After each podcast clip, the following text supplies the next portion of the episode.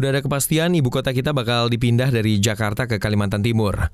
Ada dua kabupaten di sana yang lagi disiapin sama pemerintah buat jadi ibu kota baru kita. Uh, kalau lo juga udah pasti tahu ya, ada Kabupaten Kutai Kartanegara sama Kabupaten Penajam Pasir Utara.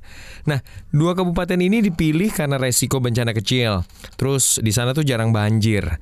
Terus gempa bumi juga resikonya kecil terjadi di sana. Tsunami apalagi. Sama longsor juga jarang kejadian di sana. Lokasinya sih katanya strategis ada di tengah-tengah Indonesia. Terus juga dekat sama wilayah kota yang berkembang, Balikpapan sama Samarinda. Nah, infrastruktur di sana juga lengkap. Sama ada lahan yang tersedia sekitar 158 ribu hektar untuk pembangunan. Mindahin ibu kota tuh sebenarnya udah mulai dari zamannya Presiden Soekarno ya. Dan ya kalau gue buka-buka catatan sih tiap ganti presiden juga muncul rencana mindahin ibu kota.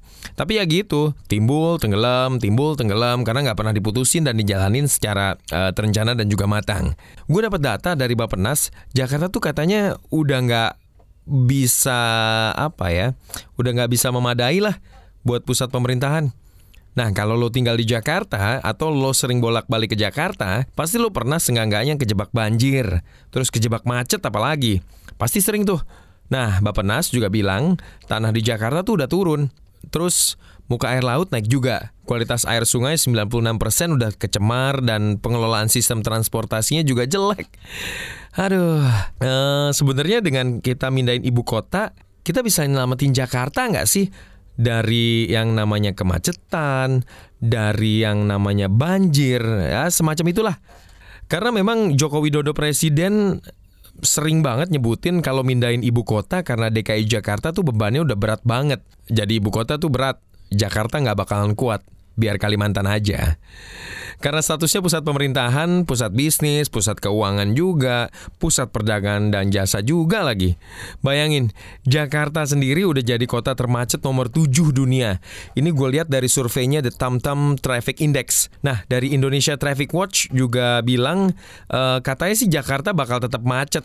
Banyak polusi udara terus juga krisis air juga bakal ya bakal ada terus di sana meskipun ibu kota negara nanti pindah ke Kalimantan karena ternyata mindahin kegiatan pemerintahan dan ASN itu cuma ngurangin beban Jakarta sekitar 10%. Cuma 10% loh. Terus 90 persennya gimana ya? Karena memang pemicu utama kemacetan di Jakarta tuh gara-gara kendaraan yang nggak kekontrol.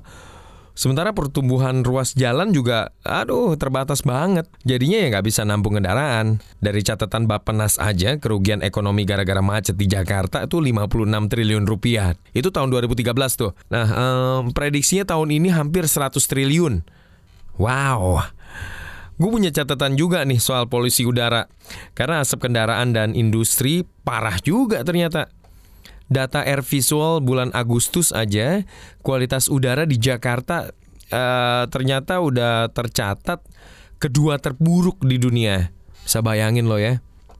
Misal nih ya, gue coba buka-buka catatan sih, gue coba ya gue coba ngitung-ngitung lah ya. Misal jumlah ASN di Jakarta satu setengah juta orang dari total 20 juta orang yang ada di wilayah Jabodetabek. Jadi kayak yang tadi gue bilang, mindahin ibu kota mindahin kegiatan pemerintahan dan ASN itu cuma ngurangin beban Jakarta 10%. Malah ada statement dari Randy Adiningrat, pengamat perkotaan, kalaupun ASN juga ikut nambah-nambahin kemacetan sama polusi, jumlah itu kecil. Yaitu tadi, karena lebih dari 10 persennya itu aktivitas orang ke Jakarta untuk bekerja di luar sektor pemerintahan. Kalau kontribusi beban yang berkurang cuma 10%, logikanya mindahin ibu kota nggak bisa nyelesain masalah di Jakarta. Harus ada solusi lain. Apalagi wacananya sesudah Jakarta dalam tanda kutip ditinggal, Jakarta tuh mau diarahin sebagai kota global. Gimana mau mimpi jadi kota global kalau masih macet, krisis air, dan kualitas udara buruk? Pemerintahan sih bisa selamat. Tapi Jakarta sebagai kota global Aduh, bisa ancur-ancuran tuh kalau nggak dibenain. Gue sampai sekarang sih belum pernah dapat soal kajian mendalam dari Bapenas soal pemindahan ibu kota. Belum dibuka kayaknya ke publiknya, setahu gue ya. Tapi dari Rudi Supriyadi, Deputi Bidang Pengembangan Regional Kementerian PPN Bapenas, uh, sering banget tuh nyebutin kepindahan ibu kota negara sudah melewati studi mendalam. Jakarta disebut udah nggak optimal lagi kalau dilihat dari jumlah kendaraan yang membludak. Bikin macet pastinya. Tapi memang nggak dirinci sih seberapa signifikan kepindahan ibu kota ngurangin beban Jakarta dan juga Jawa.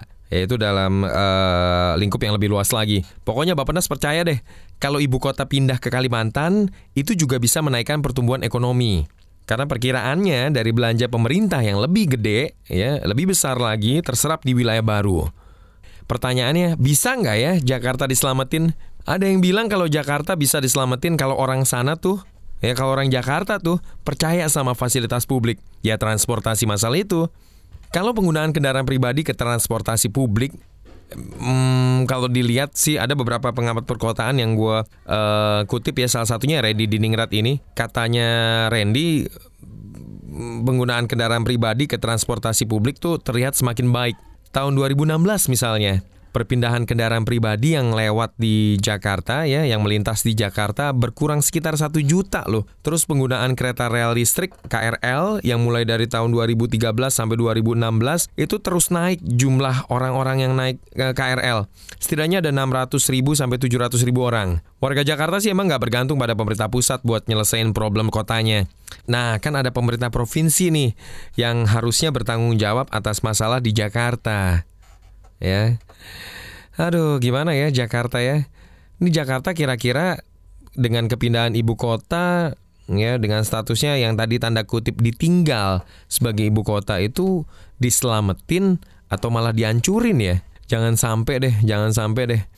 Itu aja sekian uh, podcast gue hari ini. Ya semoga aja sih gue bakalan rutin lagi, gue bakalan rajin lagi untuk upload podcast gue. Ditungguin aja lah. Assalamualaikum warahmatullahi wabarakatuh.